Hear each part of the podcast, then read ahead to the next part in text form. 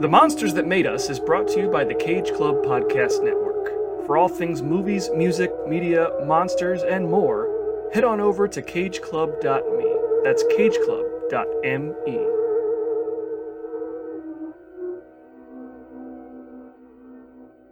Today we're heading to Mapleton, Massachusetts, where adventurer Steve Banning, now old and gray, recounts his experience he and his partner Babe once had with the evil Egyptian mummy Kharis after they discovered the tomb of Princess Ananka nearly 30 years ago. What he doesn't know is that Kharis is alive and well and on his way to the United States with a new high priest of Karnak to avenge Ananka and eliminate the entire Banning family. Brew up some more of that good old Tana tea and join us as we discuss the mummy's tomb. To a new world of gods and monsters. Listen to them, children of the night. It's alive! It's alive! It's alive! You're crazy to know who I am, aren't you? I'll show you who I am and what I am.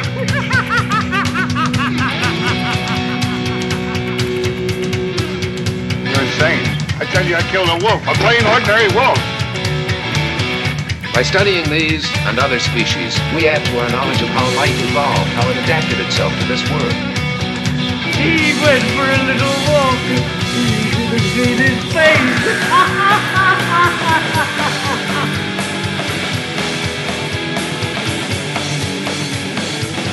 Welcome to the Monsters That Made Us, the podcast where we celebrate the spectacular characters and films in the Universal Studios classic monster series. Today we're talking about the third Mummy film, 1942's The Mummy's Tomb. I'm the Invisible Dan Colon, and joining me, as always, is my co-host, Monster, Mike Manzi. How you doing, Mike? I'm good, Dan. I think I just saw a shadow creep across my window.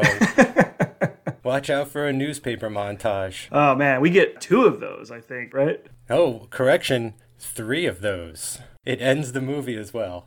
Oh, jeez. Okay, so The Mummy's Tomb. It's sort of a strange, kind of nasty sequel to The Mummy's Hand. It was released only two years after its predecessor, and it continues the story of Steve and Babe, the archaeologists. But for some reason, it's set three decades later, and it doesn't make any attempt at a futuristic setting, and it even references the ongoing world war that was happening in the world at the time. It has none of the comedy that made The Mummy's Hand such a fun, if flawed, Abbott and Costello type horror comedy, and at 61 minutes, our shortest movie to date, it borrows an incredible amount of old footage, not just from The Mummy's Hand, but from Frankenstein. Now, as I was watching it, I was reminded of a line in Tim Burton's Ed Wood. Filmmaking is not about the tiny details, it's about the big picture. Now, Mike, are these tiny details enough to derail an otherwise enjoyable Mummy sequel? I don't know. I mean, maybe if it was a big picture, but um, you know, it's a it's the Mummy three. It's actually more like a sequel to the last one. So in a weird way, it's like a part two. It, it plays more like that for me in, in many ways. And even though it pulls the old sort of Silent Night, Deadly Night two trick, which I'm not opposed to, we can we'll get more into that when we discuss it. I still had a reasonable amount of fun with this movie. Like I, w- I was very much caught off guard by several things. I was surprised by ideas. Not surprised they weren't fulfilled to my expectations. That thing about 30 years in the future, wow, like that was crazy. You know, surprised they didn't take advantage of that more. Surprised about how serious they took this one. Surprised at the body count. Surprised at like a lot of stuff. Like I thought the mummy was going to be in the city. He's in the suburbs. Like wild things are happening here tonight on, on many levels. But at 45 minutes of new footage, is it a movie? It's hard to say. Technically, I suppose it'll it'll pass and it'll do, but yeah, I, it was not what I was expecting at all. Yeah, I think this is one of those things where conceptually, I think there's a lot of really cool stuff here, but at the same time, in practice, I find that on a second watch or a third watch, it's really not going to hold up to any sort of scrutiny. The first time I was watching through, I was able to enjoy some of these different sequences, and, and you know, the cinematography I think is good. You know, through the second and third watches, the logic sort of crept in, and I thought, man, they're cramming in a lot of stuff into what I think is like five days. And tonally, it is really nonsensical. A character dies, and the very next day, or, or like two days later, his son is like happily engaged. And and like the deaths don't seem to mean much to anybody except we need to figure out what's causing them, right? So there's really fun ideas here. There's some fun scenes, but as a film and like you said as like 45 minutes of new material, I think they're trying to do way too much within a short period of time. And like beyond that first watch, I think that it just falls lower and lower in my rankings. I think I rank it at the bottom. That's not to say I don't have fun watching it, but I think it's just not one of those movies that I don't know when I'm going to revisit it. I don't, see myself just picking this one off the shelf to watch. It's part of a franchise, and I'll maybe only ever watch it as part of this like Kharis trilogy. Yeah, it's interesting too because like even the Invisible Woman like made use of its time, you know, relatively well for what it's worth. And here it's astonishing about how much they pack into the 45 minutes of new footage and kind of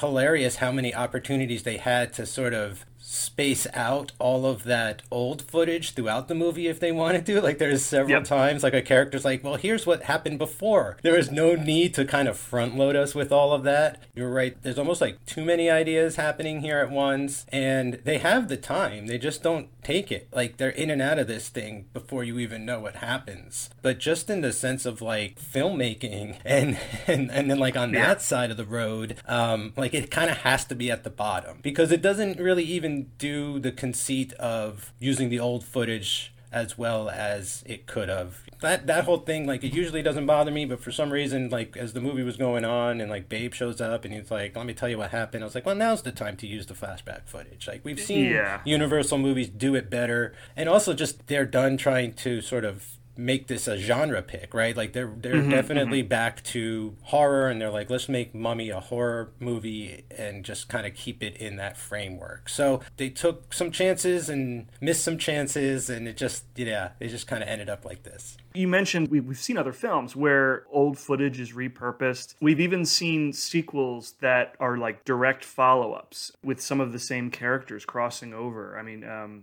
Dracula's Daughter is an example of that, Bride of Frankenstein, obviously. Invisible Man movies like some of the best use of the lineage of the character. Yeah, yeah. But I mean, like having like characters cross over like this, and like, okay, so if you're watching this movie out of context, right, like you've never seen a mummy movie before, it might be tough to appreciate Steve and Babe as characters unless you're somebody who has seen The Mummy's Hand. They they really use these characters like as a shorthand to get you into this story. And I found myself like once they were done, once they were out of the movie, I didn't find the characters that were left over to be compelling enough to keep me interested in the story for the last what half hour of the movie. You know like they introduce these new characters. Steve has a son. He will have a fiance by the end of the movie. Steve has a sister that we're introduced to. His son's future mother-in-law is a character you know but but but i never felt like any of these characters were fleshed out enough to make the story interesting beyond steve and babe right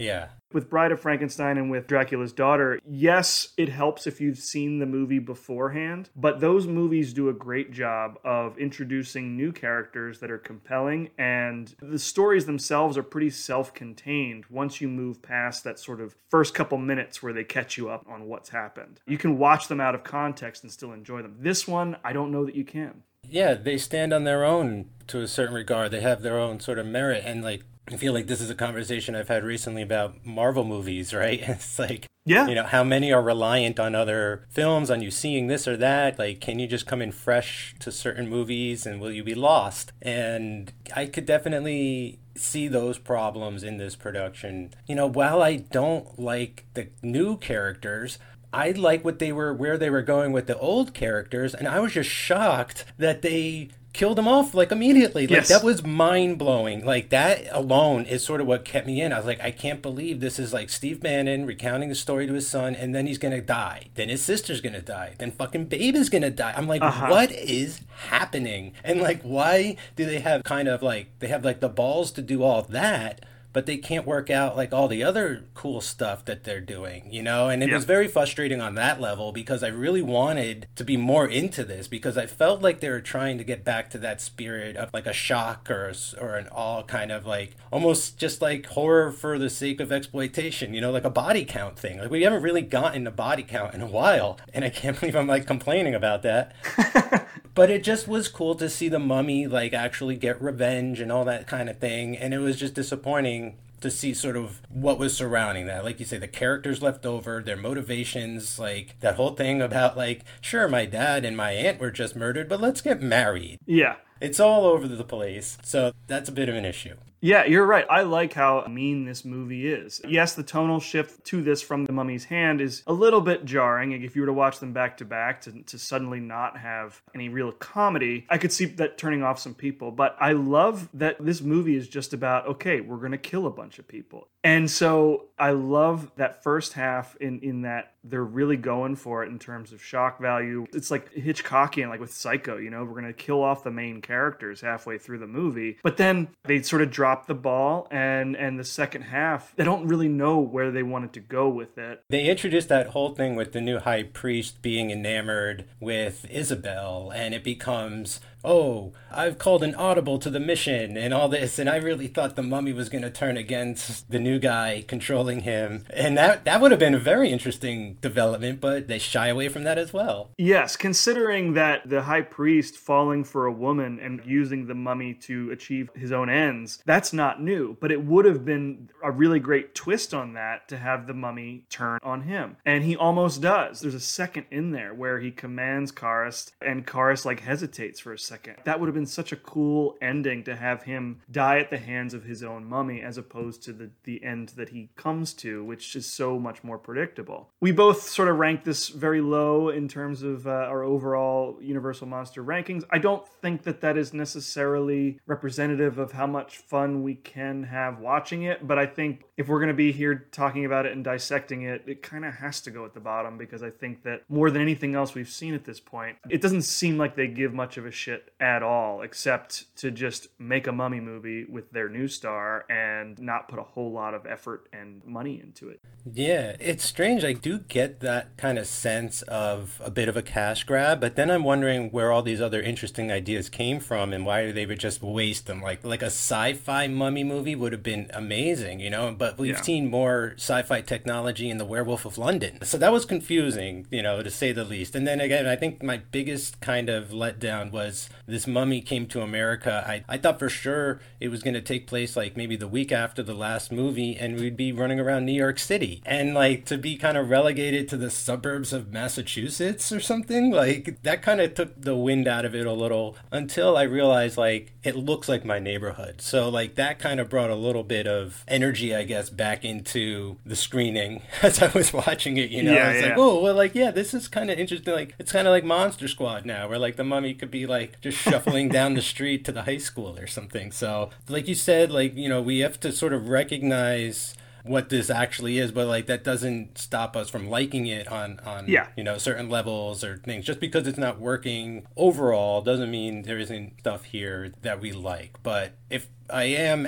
throughout this kind of like more harsh than usual it's you know from a place of love it's not intentional Right. it's not anything like that Although I really would love to have seen like The Mummy Takes Manhattan. what a great title too You know, I, I feel like that would make perfect sense because uh, big cities, big metropolitan areas tend to get these like traveling exhibits. They could do like an Egyptian exhibit, and the Princess Ananka and her casket are all in there, and then Kharis comes in, and like there's a whole story wrapped around that. You know, like that could have been awesome. But as it is, we get this sort of sleepy suburban town, which does have its merits. As you said, it reminds you of your hometown. So I think it, in that respect, it could have people thinking about their own home environments and all that. So not without merit, but I, I would have loved to have seen like an urban setting, you know, a mummy in a city. But okay, so let's get into the movie. I don't really have a, a ton of stuff. I wasn't able to find a whole lot of like behind the scenes backstory here, but I will go through the stuff that I did find. So at this time, basically, Universal was still just continuing ahead with their fast and cheap thrillers, starring their tried and true stable of monsters. And after the success of The Wolfman and The Ghost of Frankenstein, they were determined to make Lon Chaney Jr. a monster star like his father, Lon Chaney Sr., and of course, Boris Karloff. It was at this time they even dropped the Jr. in his name, billing him simply as Lon Chaney, much to his dismay.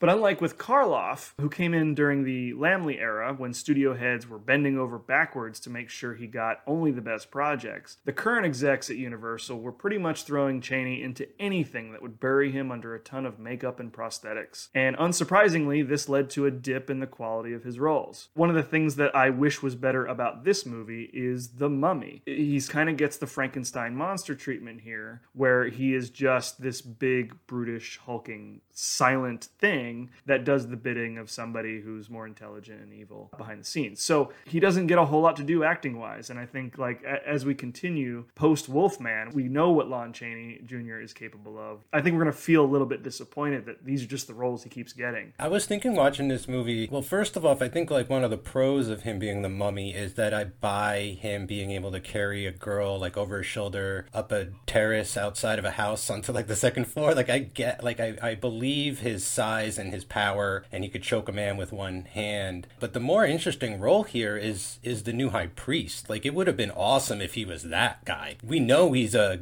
good actor. Like he can emote really well. He's got a very interesting face for that kind of stuff. And so I don't know, maybe have him play both roles. Like th- they don't need to do much trick photography to make that happen. But it was Yeah. running through my head the whole movie. Like wow, it's just too bad that like they felt like he needed to be the monster instead of like the human bad guy or something. Right. Like I said, we know he's such a talented actor. Yeah, I think the High Priest would have been a great role for him, and a dual role would have been a lot of fun. They, from a marketing perspective, how do you not do that and then bill it like Lon Chaney in a fantastic double role? Yeah, yeah. No one's done that to this point, right? Like no one's been Frankenstein and the monster. Not yet, but we're getting there. Or at least not at the same time. I don't think it ever happens at the same time, but we will get to see one of those where like an, an actor and a, a character that he has played, they're in the same movie. Yeah, but this isn't. We're not quite at the level of you know Eddie Murphy and Coming to America, where it's No, like no, no, Eddie. no. It's like Lon Chaney as and Lon Chaney as.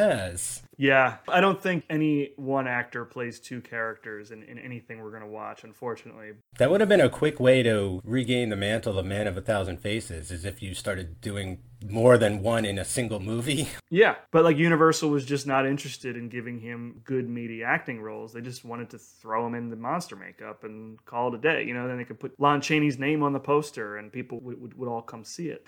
Okay, so we got Ben Pivar. He's back in the producer's chair after The Mummy's Hand. He comes back, of course, for The Mummy's Ghost, so we'll see his name in the credits again. Oh man, the Mummy's ghost, Frankenstein's ghost. Like, Are we gonna get Dracula's ghost? There's got to be like a Universal Monster like title generator, and they're just like feeding keywords into that, right? So we're gonna get the Mummy's Ghost coming up in a future episode. We've got Harold Young, a former editor who spent much of the 1930s working in England, in the director's chair this time. He was most noteworthy for 1934's The Scarlet Pimpernel, but after that he returned to Hollywood, and his career eh, at that point was pretty much just made up of forgettable B movies, and The Mummy's Tomb is most likely his most memorable credit as you know as a director. His most memorable, forgettable B movie. Our screenplay, written by Griffin Jay and Henry Sucher, based on an original story by Neil P. Varnick. Previously, Griffin Jay had contributed to the screenplay for The Mummy's Hand, and both he and Sucher will team up later for The Mummy's Ghost. So they kind of keep these teams together, I guess, under their respective brands, right? Yeah, I was just thinking about that too. They have like their Mummy team, their Invisible Man team. Yeah, that's what it's feeling like, as opposed to having you know like John Balderston contribute to every screenplay in the 30s. Now, now they have like a Mummy team. They're going to have an Invisible Man team. But may- maybe we'll see. We'll see. Production began on June 1st, 1942, and it wrapped up a few short weeks later. I think by mid-June they were done. They had only 45 minutes of new material to shoot, so couldn't have taken that that long. It probably took longer to find like the old footage in the vault. Despite its low budget and its general lack of sophistication, Universal really played up Lon Chaney. So they were pushing this one really hard, and they released it on October 23rd, 1942, as the main attraction in a double bill with Ford Beebe's Night Monster, starring Bela Lugosi and Lionel Atwill. Oh man, I, I want to see that movie. Yeah, you know, I saw that they released it with Night Monster, and I'm like, huh, I never heard of Night Monster. Let me look it up. And like Bela Lugosi and Lionel Atwill are both in it. And Ford Beebe, the director, he's going to be showing up again. He directed The Invisible Man's Revenge. So it's like one of those sister films that like now I just really want to check out. What's cool about Universal during this era is that they did horror that didn't star the, the classic monsters. So there's all those movies we can get to someday if we never want to end the show. And like I'm looking forward to that too. Like let's just stay in this era forever or like loop all the way back around and do something like that. Yeah, I think there's something to that. I know that we're skipping a bunch just to, to stay focused on the monsters, but I do feel this pull to check out this stuff in between. I even want to watch like one of those Sherlock Holmes movies, like at least the first one or something. Hell yeah. like I feel like the Hounds of Baskervilles, yeah, like I feel like that it could sort of belong here. Sure. So let's get into the cast real quick. Of course, Lon Chaney Jr. is replacing Tom Tyler as the Mummy Kharis, and Dick Foran returning as Steve Banning. Okay, that that's crazy. Can we just stop right there? Because this is my biggest question about the cast. Are Steve and Babe the same Steve and Babe? Because it's 30 years later. It's old age makeup. Um, they don't look the same. They could have recast them. I'm shocked that they didn't recast them. I'm, sh- I'm like kind of amazed it's the same people because especially Babe is an entirely different performance. Like I would never Yes. have guessed. He's basically playing like the Monopoly Man this time around instead of Yeah. like some kind of practical joker. Uh, It was crazy. I saw Wallace Ford's name in the credits. Like I knew that he and Dick Foran were both brought back to play these characters again. And I gotta say, all things considered, I thought the old age makeup was great. Yeah. Like that's one of the things I do like about this movie. I think they aged them up in a decent way. You know, like I really bought that they were 30 years older, or at least if they wanted to present them as old men, sure. Because I think in the 30s, how old would they have been? Maybe like 50, 60 years old. Maybe they went a little bit too far by today's standards, but I buy that they're older versions of these characters. But you're right, Babe is almost entirely different in his presentation. There's no jokes. He's he's got like those like armless glasses, right? Yeah, kinda, like, yeah. He's kind of got the Ben Franklin look too, I guess. something. Yeah. Again, this is one of the things I think I do like about this movie. Yeah, I think it was also really smart to have a woman actor playing Steve's sister who was of the actual age. Like she's not Yes. in old age makeup. Like that's that lady is actually seems to be that age, and that really helps sell the makeup. You know, I was Yep. like, oh, okay, like because I knew it was old age makeup on the guy playing Steve. I just didn't think they would bring Dick Foran back just for this part. So I knew it was makeup. Didn't know who was under it, but having this actress there really helped sell all of that. Yeah, and that is Mary Gordon, who played Steve's sister Jane. She was a Scottish actress who mostly made a career out of playing housekeepers and mothers, that sort of thing. We have seen her before, though. I didn't recognize her when I saw her, but she was the wife of Hans in The Bride of Frankenstein. Oh, in the very beginning? In the very beginning, yes. that the Frankenstein monster drags into the well. yes, yep. No, poor lady. She's been killed in two Universal monster movies. Spoiler, but like she gets murdered in this one. Yeah, I know we're like watching these like almost like 90 years in the future, but man, if I could say that I was killed by two universal monsters, that would be like a high water mark for my life. yeah, that's also like the Bill Paxton thing. He's been killed by like an alien, a predator, and Terminator. So he's got the trifecta. I think Lance Henriksen has the trifecta too. So she's she's up there. I'm curious to see if she pops up again because if she could get three, then she'd she'd enter that Hall of Fame. That would be great. She needs to get like mauled by the werewolf. Okay, so uh, George Zucco, another returning member of the cast, he was Andoheb in The Mummy's Hand. He is magically still alive after he was shot to death by Babe in the previous film, and he is now like the eldest high priest of Karnak. You know, these are dying breed. There's only really one elder, and, and I think he's lucky to have a young man to pass the torch to. Surprised he's back as well, you know, like under a lot of heavy old age makeup. And Yes. also like sort of deformed looking, I guess, because of his age. I, I don't know. But like I again, like I would not have expected that it was actually the same actor under this, that he came back for this five minutes. Yeah, I knew that it was him. You know, I saw his name in the credits, and I'm like, okay, cool, that's George Zucco. But I, I will say that I think his old age makeup is the worst of the bunch. Could be that he was already old. Yeah, that's what I was thinking too. But you know what tricked me about the cast is all the old footage because he was in the Yeah. last movie. So like you don't know what they're referring to necessarily in the credits when you see his name come up and then you see the old footage and you're like, "Oh, well that was that." Um and then this new maybe this new guy's playing this old character again. But no, like it's crazy how they made a point to bring everyone back for this. Like Yeah. why are you doing that if you're only going to produce what you made? You know what I'm saying? Like it just Yeah. seems like a lot for nothing in a weird way. Right. And it comes back to what we were saying before. Like, I think it's brilliant to kill everybody off, like, right away. Mm-hmm. But, like, they just don't have what they need to, like, carry this thing across the finish line in a way that feels great. Yeah, I mean, they even kill off characters before the movie starts. Like Marta's gone, Yeah. her father's Yep. gone. It's like they're just gonna get lip service, and that's that. So we've got in the best role of the movie, probably we have Egyptian actor Turhan Bey as Mehmet Bey. He's the like the new young priest of Karnak. Now, I really was interested in finding out more about this actor. He was of Egyptian descent. And he was born in Vienna in 1922. He was apparently pretty well off because his mother's family owned large glass factories and supposedly a film studio in, in Czechoslovakia. And his father was the Turkish military attache in Austria. As a young man, he arrived in Hollywood with his mother and grandmother and a letter of introduction from a lawyer friend of filmmaker Arthur Lubin. When he arrived in Hollywood, he attended the Ben Bard School of Speech, where he perfected his English, and before long, he debuted in the 1941 Warner Brothers film Footsteps in the Dark with Errol Flynn. He took minor roles after that for a while before getting his big break as Katharine Hepburn's husband in the 1944 MGM film Dragon Seed. And by the end of the 40s, he was released by Universal, more or less dismissed as another camp actor, and he appeared in a few more B movies, including The Amazing Mr. X in 1948, before he ended up as a freelance photographer for soft porn magazines. Oh no. He supposedly never saw the mummy's tomb, but he has been quoted uh, as saying that it was his favorite role.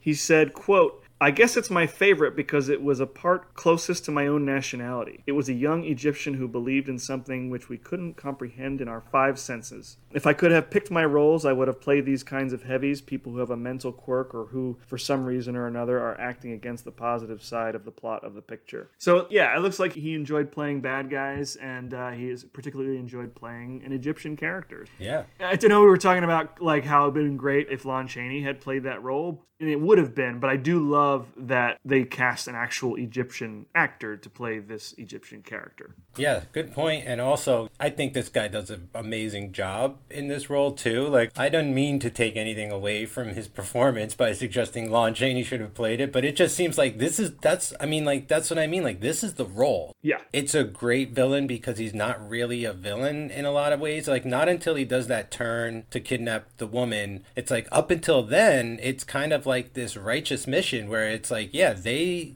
desecrated this holy land, this tomb and stuff, and it's mm-hmm. right, and it's like we're just gonna go get them. So really interesting, like motivation for this guy starting off. I always did enjoy the relationships that the high priests had with the mummy and how they're kind of like caretaker, but also like dominator. Like there's this very complex dynamic going on between mm-hmm. Mm-hmm. between the actual Kharis and this guy, and he just looks great on screen. Like very interesting, commanding, and just stands apart from everybody else. So my eye is always drawn to him, and I'm always like kind of looking for him and waiting for him to show up. So yeah, I thought he did a great job. I thought this was maybe the one new character that I enjoyed the most. Yeah, I think he's really only failed by the screenplay. I think if maybe Curt Siodmak had gotten a pass at this, Yeah, because he does sell that stuff. Like, even though I don't really like where he goes, it's very convincing. Like, because even in the Yeah. beginning, when he sees her, he's like, "Lead me not into temptation," and you know what he means, but he doesn't say like, "I can't fall for this woman." You know, he can't really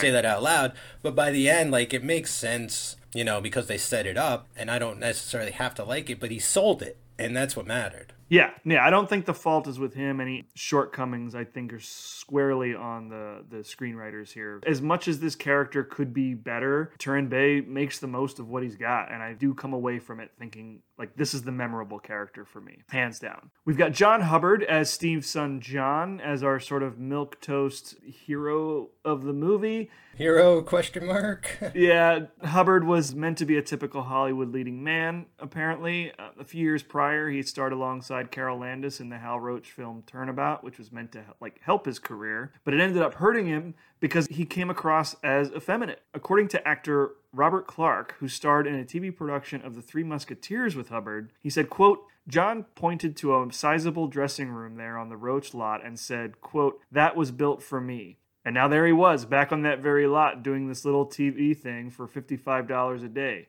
End quote. Eventually, John found it necessary to look elsewhere for some income and took a job as a maitre d' at a Hollywood restaurant called The Tail of the Cock before ending up as a dialogue director. So, like, I could see how this guy could be on the path towards, like, handsome leading man, but this one movie just totally just derailed all of that and, like, ruined his career, which sucks.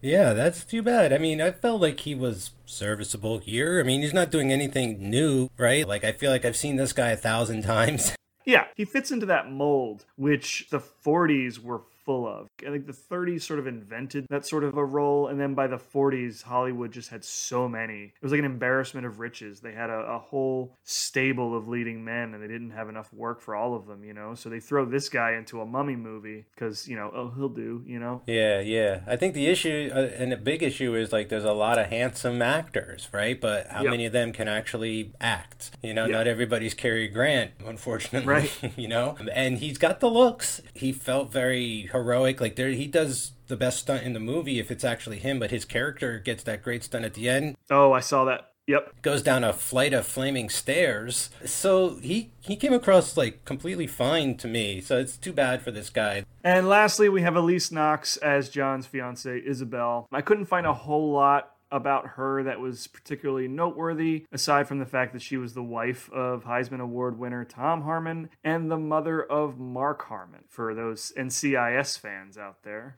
What? This is Mark Harmon's mom? Yes. That's terrific trivia. Holy moly. So Mark Harmon's mom is playing Isabel Evans in The Mummy's Tomb.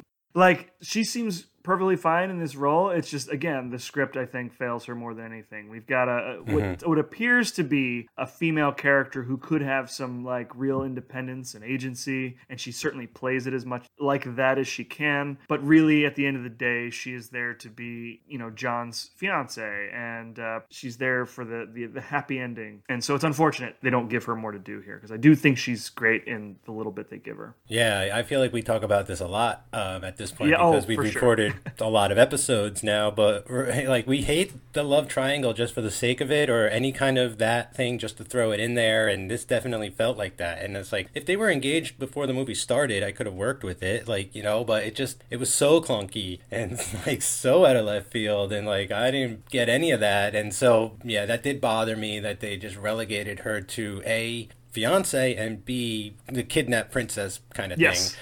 Um, and her like one role is when we see her try on a vera west dress. Yes.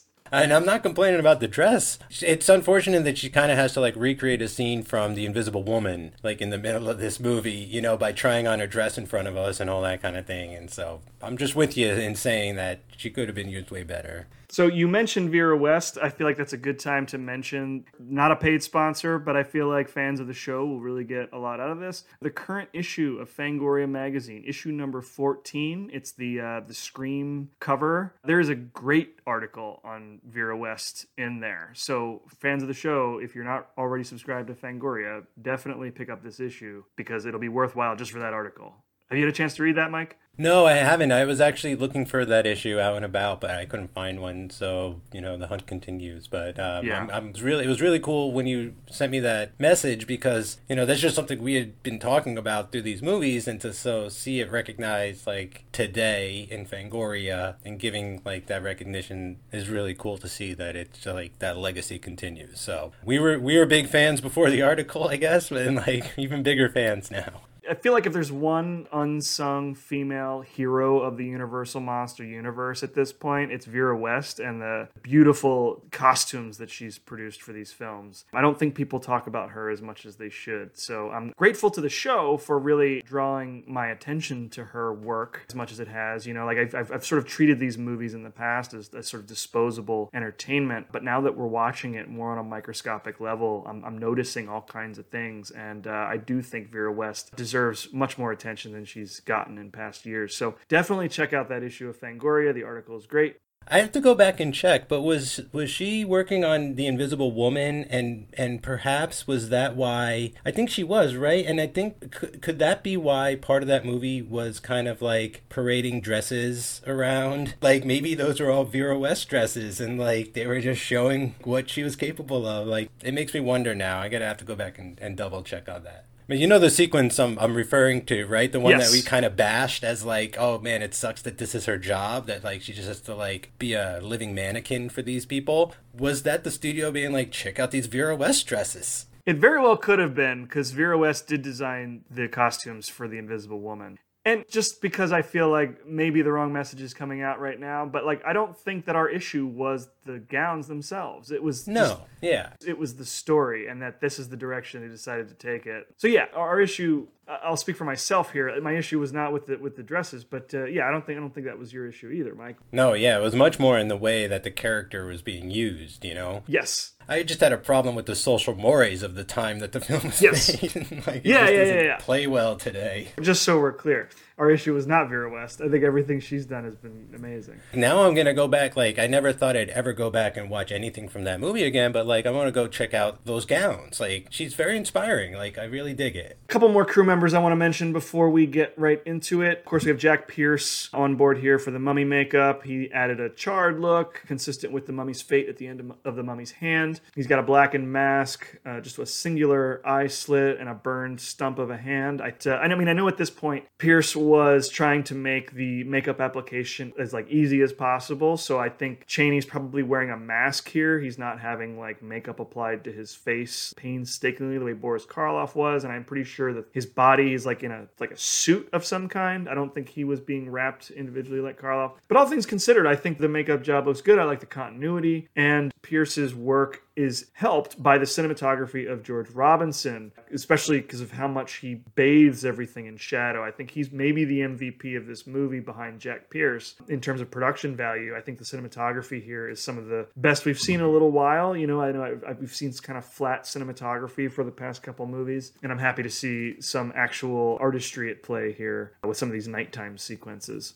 Yeah, yeah, I totally agree with like everything that doesn't take place on just like your average suburban street, which again doesn't look bad, but I think what really stands out is the stuff in the cemetery and the mausoleum. Like it's kind of like they build an interesting contrast between their set pieces where Yep. you have like this completely bland suburb and then you have this really interesting graveyard to cut back and forth between. So I noticed that too. I was like, wow, they're they're trying. Like some some of them are trying, you know, and like some people are really bringing their A game to this. It's just like I wish everybody really wanted to be here. You know, we've talked about the previous Mummy movies and how the location added production value. You know, obviously they didn't go to Egypt to shoot these movies, but they used, you know, Egyptian architecture and things to to make the movie feel bigger than it was, and that added to the beauty of those productions. Here they're in suburban white neighborhood in Massachusetts, and I think that George Robinson does a great job of making a pretty vanilla location look more exciting and more interesting. The cemetery is obviously going to be easy to sell, and then that what do you call it? Like the office of the caretaker. That's got some Egyptian flair to it because of our high priest. So I think that stuff would have been easier. But like in terms of making like the house creepy and the neighborhood kind of scary and, and ominous, that's all George Robinson, man. He turned a, a suburban neighborhood into something that does look pretty creepy, I think.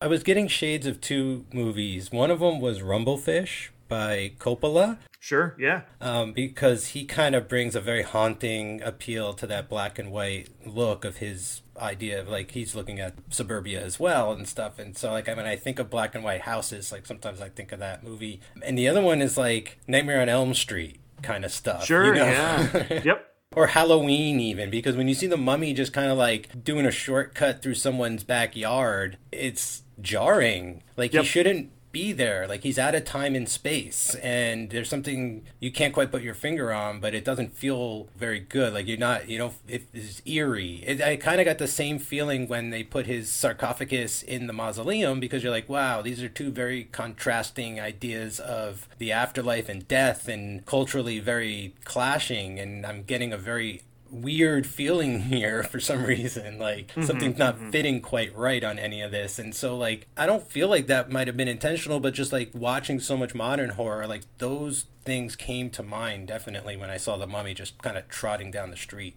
Yeah, I could definitely see that. All right, we got editing by Milton Carruth, who I, I just wanted to mention because he also edited Dracula, The Mummy, and Dracula's Daughter. His contribution here, you know, not necessarily the most noteworthy, but we got a veteran editor.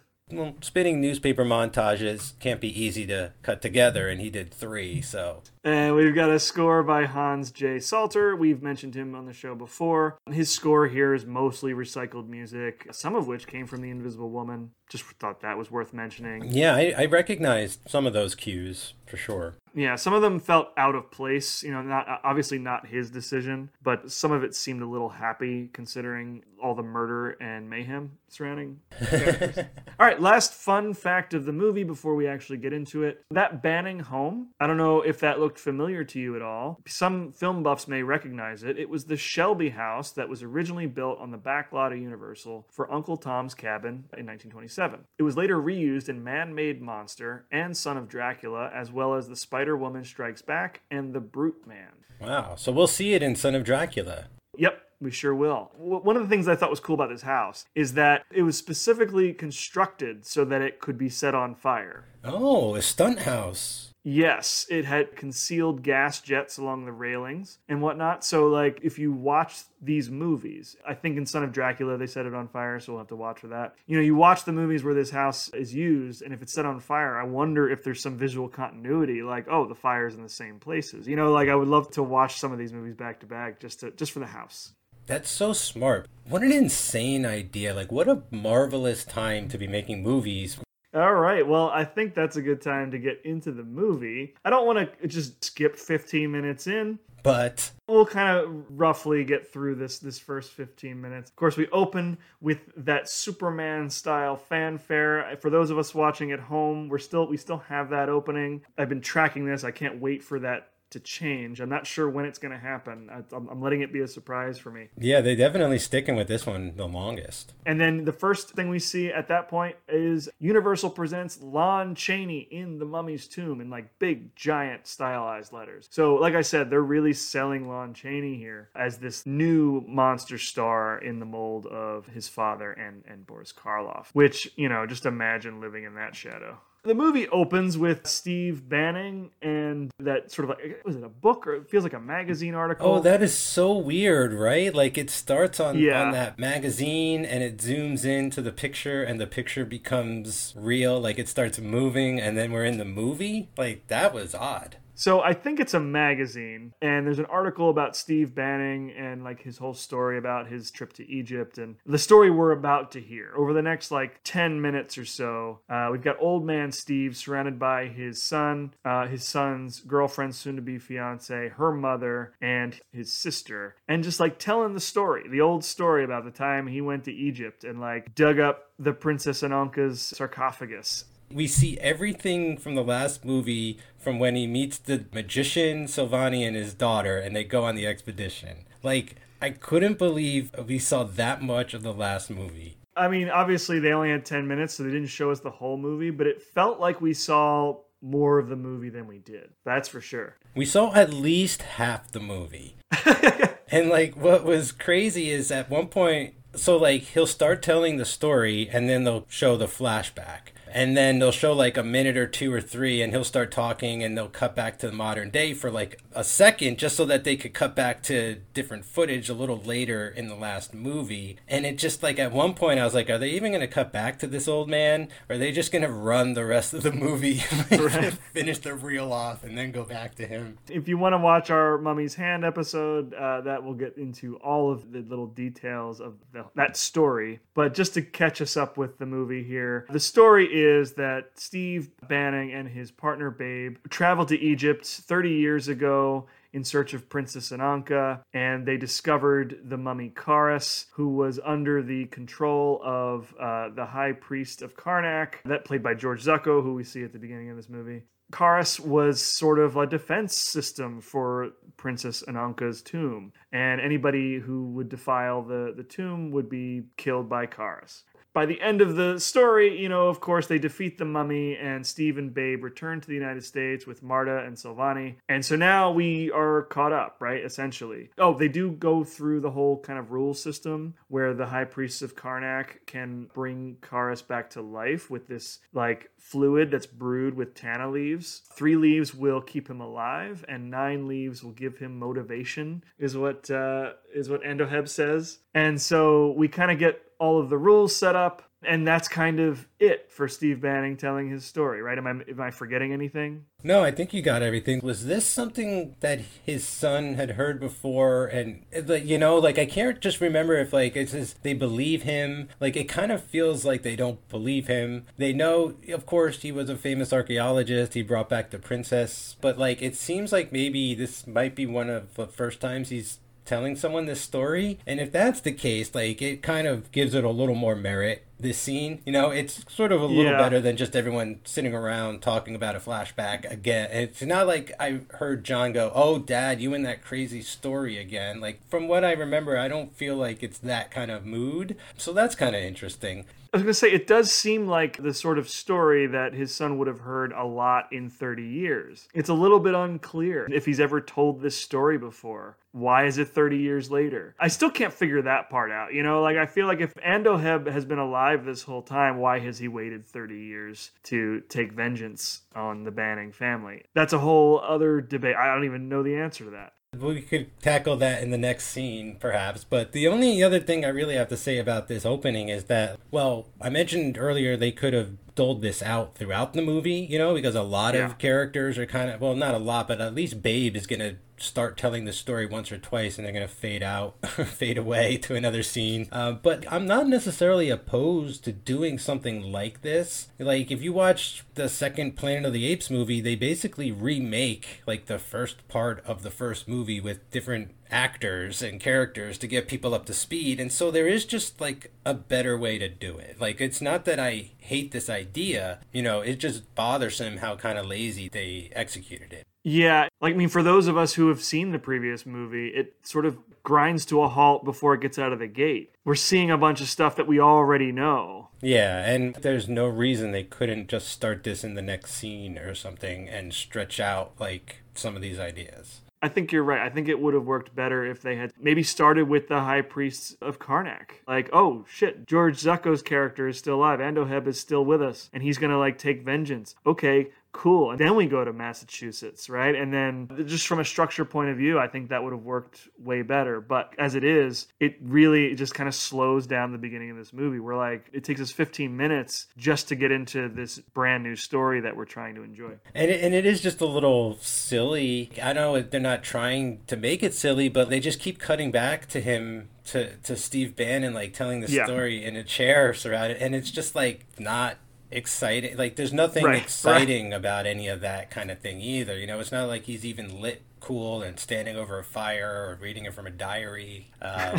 so Yeah, he's just chilling in his chair smoking a pipe. So, okay, we after about 10 minutes of Steve Banning telling the story, we do get to check in on the High Priest of Karnak. Andoheb is still alive. He reveals that the bullets that were fired into him previously only, quote, crushed his arm, but he is too old to do anything about this now, so he is passing the torch to a younger high priest of Karnak, and he will take the mummy of Kharis to the United States and essentially kill the entire Banning family for tampering with the tomb of Princess Ananka. So this is like a really nice, very neat little scene. It- Yes. It, lays everything out very well. It didn't feel too exposition heavy. I, I kind of love this idea. Even back then, they were like, "Hey, man, you never saw the body, so you don't know for sure he was dead." It's not like Babe went down there and like checked his pulse, right? So like, sure, you just shot him in the arm. Like, I kind of love that, and he's just in like biding his time or waiting for the next generation to come along. I do wish that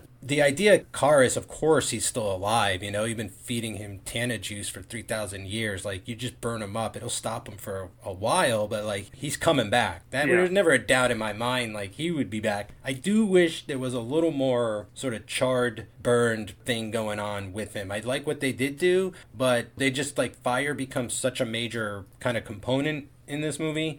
It, it just would have been like maybe that extra step that they're missing, doing like a two face thing with him where like half of his whole body is like charred and the other half isn't or something. Yeah, I wouldn't have been opposed to that. I think that Jack Pierce definitely had room to to keep going with that sort of look. But I mean, this scene uh, again sort of reiterates the rules of you know three leaves to keep Kharis alive. He has to kind of give him the the fluid nightly by the cycle of the full moon, and then nine leaves will wake him up. You know, to activate him, you know, so to speak. And we also establish here that the Temple of Karnak has apparently arranged for this young man to take over as the caretaker of a cemetery in Mapleton.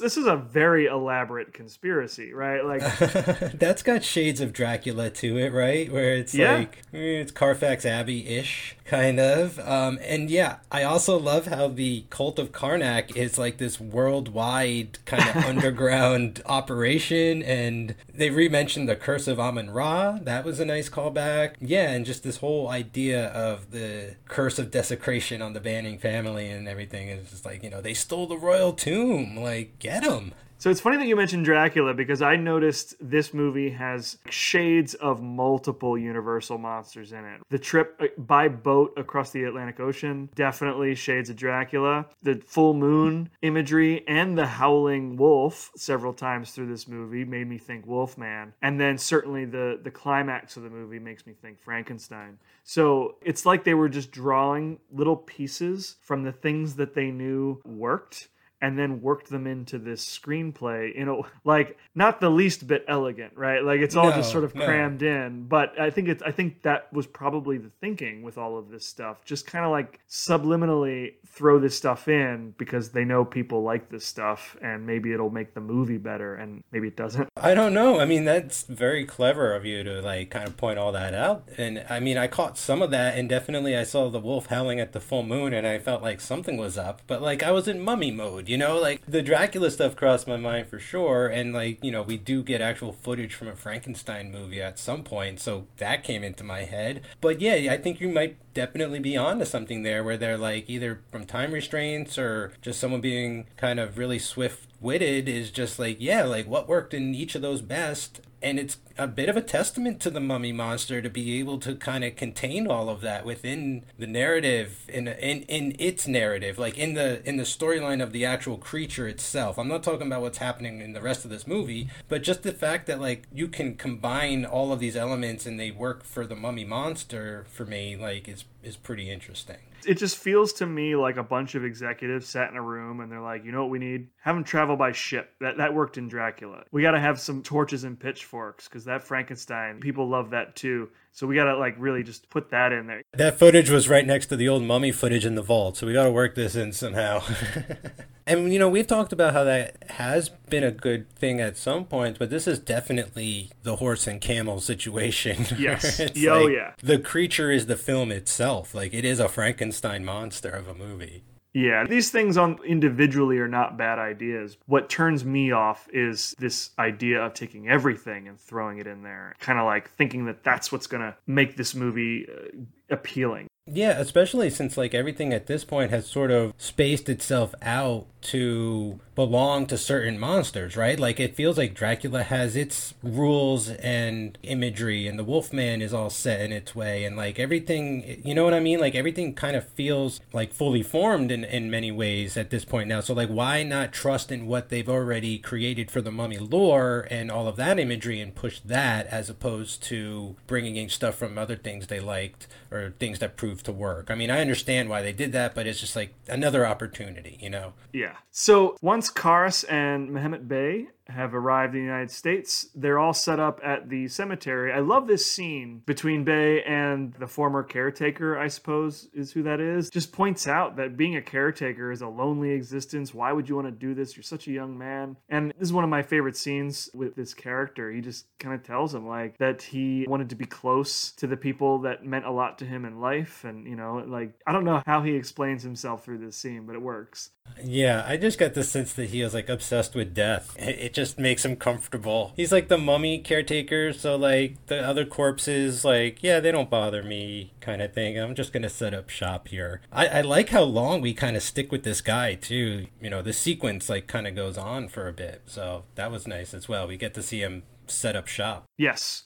So I mentioned Ed Wood before. It's not very important, but there's a scene like right in here where Mehmet Bey is walking from, I guess, the caretaker's house to what will become Kharis's holding cell, whatever, whatever that building is. He turns like a crypt into an office.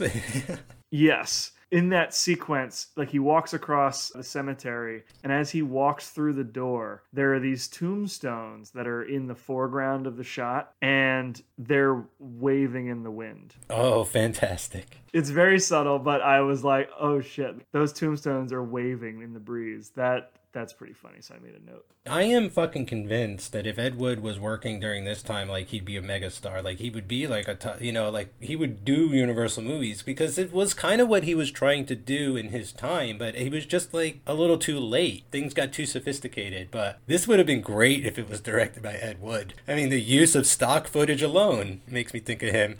Yeah, for sure. So Mehmet Bey is now down to brass tacks, right? Like he's making the potent Tana brew with the nine leaves, and we're getting our first victim tonight. Yeah, first mission immediately. He wastes no time. We're not even 20 minutes into this movie, and he's resurrecting Kharis to go after Steve Banning. Love it. Love it that he's not wasting time. Like we've wasted enough time already. Like Yeah. I'm just it's great that like it's on. And what might be Lon Chaney's best acting in this movie is when he is first resurrected. There's that shot that follows his left hand up to the side of the sarcophagus. It's very expressive. It's very Bela Lugosi in Dracula, the way it moves slowly up and wraps around the side of the sarcophagus. Love that shot. I only had one sort of problem with this whole mission thing, okay? Is like he doesn't necessarily know how many people he needs to kill yet. So I understand being like, just go after Steve Banning today, just go after Steve tonight. But like, I feel like he could have taken out more than one person the rest of the nights. Like, the second night should have just been like a slaughter.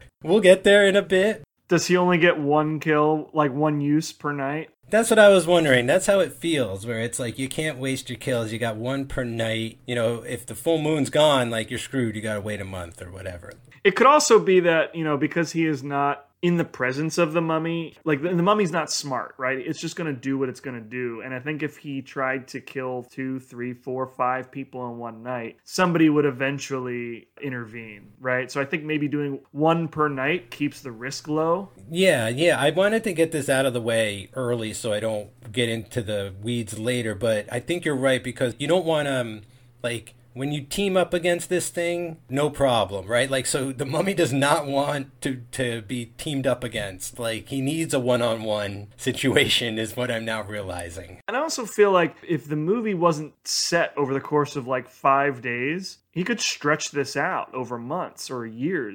Just so as to not draw suspicion. But because this movie is just made on the cheap, they're just like, okay, one night we're doing this guy, and then the next night we're doing that person. It's all kind of smushed together in a way that doesn't make the most sense. But I could easily see this like kind of one at a time, every couple months, killing the next person. But you start with Steve Banning because he's the worst offender, and then Babe comes to town, you take him out, and then over time you take out the Banning family. You play the long game, you're going to be more successful. I think it's because they rush that they don't fully succeed. Yeah. Well, one interesting idea they had that somewhat plays out well is this idea of building the suspense of like other people seeing the mummy. Like in the very next scene, the mummy's gonna go looking for his victim, and like he goes past like Lover's Lane, and like this Uh-huh. couple making out thinks they see the mummy. This couple is woken up because something's outside their house, and like they think they see something. So the movie uses that I guess, to sort of justify like the multiple day thing as well. And in that regard, that's that's pretty good writing, I guess. You know, if it's like we got to fill up this time and make there be a reason for there to be a multiple day situation going on, and becomes a media frenzy,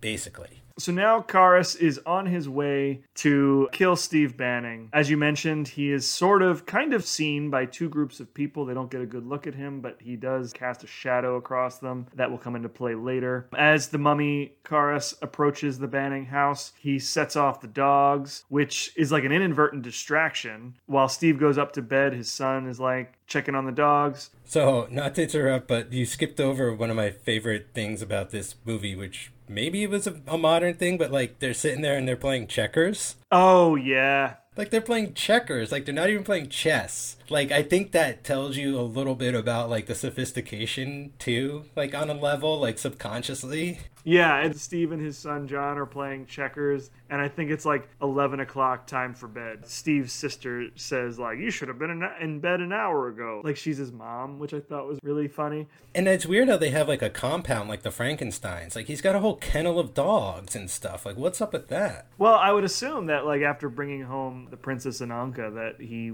you know, made a lot of money off of that discovery. So, in light of that, I'm surprised his house isn't bigger, to be quite honest. But you're right, he does have a nice size house and a kennel of dogs on his property. But yeah, I love that they're sitting there playing checkers before heading to bed. I mean, I guess they, they couldn't be watching television yet, you know. So I mean, what else? What else the hell are you gonna do? Right? Like, Tell stories and play checkers. And his son, who's a doctor, is like the world's worst checkers player.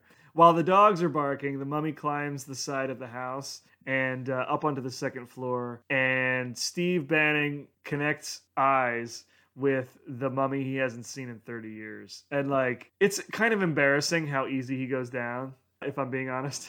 I know he's an older man, he's 30 years older, but he kind of goes down like a punk. Dan, I gotta tell you something. If you think he was in shock, you should have seen my face.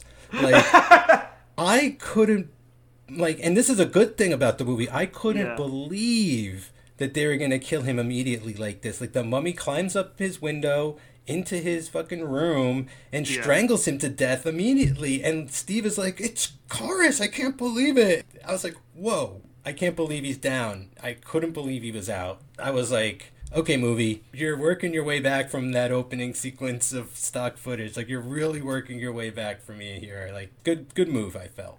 Like I said, I think the choice to kill Steve early is a perfectly good one. I actually really like that. But just the way he goes is just, I don't know. I kind of wanted a little bit more of a fight from him. I hear you, but you got to remember, this is Lon Chaney, right? Like this True, guy, true. in my mind, was like he's mad. He's like a Wookiee almost, right? Like he's massive. like that's what I was thinking. I was like, you just can't get around this thing either way. And now Steve is like eighty or whatever, and he's in shock. I mean, we're gonna have a the groundskeeper is just gonna have like a heart attack from seeing this thing later. You know, like I even though it's supposed to be the seventies, I'm sure they still haven't seen stuff like this. So now Kharis returns home, and Mehmet Bey tells him only three remain before they can return home to Egypt. So I'm thinking, like, he says three remain. I'm trying to figure out who he's referring to. I guess if we're killing the line of Bannings, we've got John, we've got Jane, and.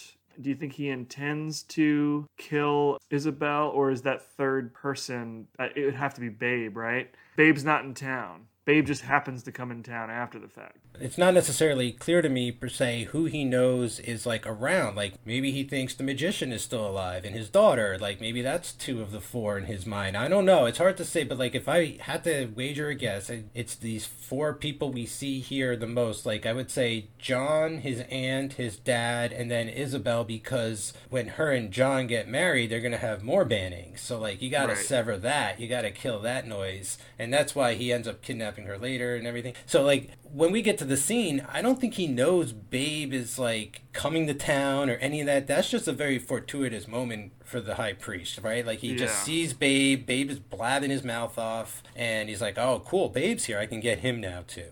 All right, I can buy that. So John discovers that his father has been killed, and so we cut to like CSI The Mummy, where we are introduced to a character who is really only referred to, I think, as a professor, but he is effectively like the forensic scientist in this movie. He knows everything there is to know. He knows an impossible amount about mummies and different kinds of dust and compounds, as we will learn but they take the dust that was on Steve Banning's like neck for some sort of evaluation.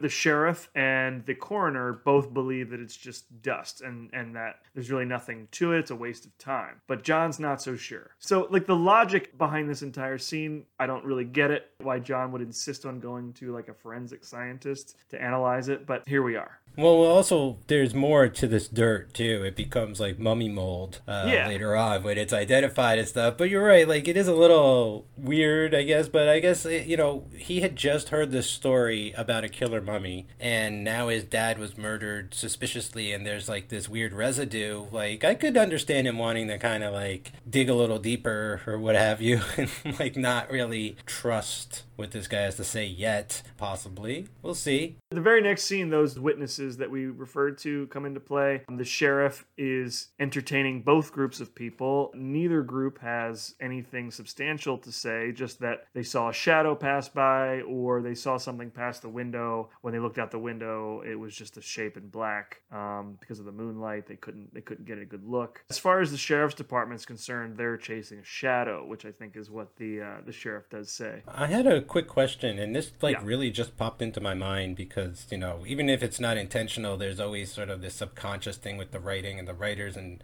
what's happening at the time and everything. And we sort of ran into this a little bit in the last episode when the invisible agent was sent to get these plans from the Nazis, and the plans were that they were like sleeper agents in America already, and they were gonna like do missions and bomb places and stuff. It's like having the idea of it's almost like Night of the Living Dead, right? Where it's like the neighbors are suspicious of each other. It's like they've got this weird Twilight Zone aspect to it of like the dangers of not knowing your neighbors in the suburbs or something like that. And it's like, oh, Oh, we saw something out the window. It could be the mummy, but it's probably just like your neighbor taking out the trash or something. And it's just like in me bred like this idea of suspicion or hysteria that kind of came along with propaganda in wartime and other times and prevails in horror cinema like to this day and stuff. So I, I don't know that if that was something that they were intending, but just thinking about it now, I mean, it came to mind, so I had to mention it. Now, see that that would have been an interesting direction to go, but instead they're just like witchcraft in New England. You're so right. They totally just pass it off as like, we're in Massachusetts. It must be witches and stuff. It's like, yeah, oh man. Yeah, they totally write that off.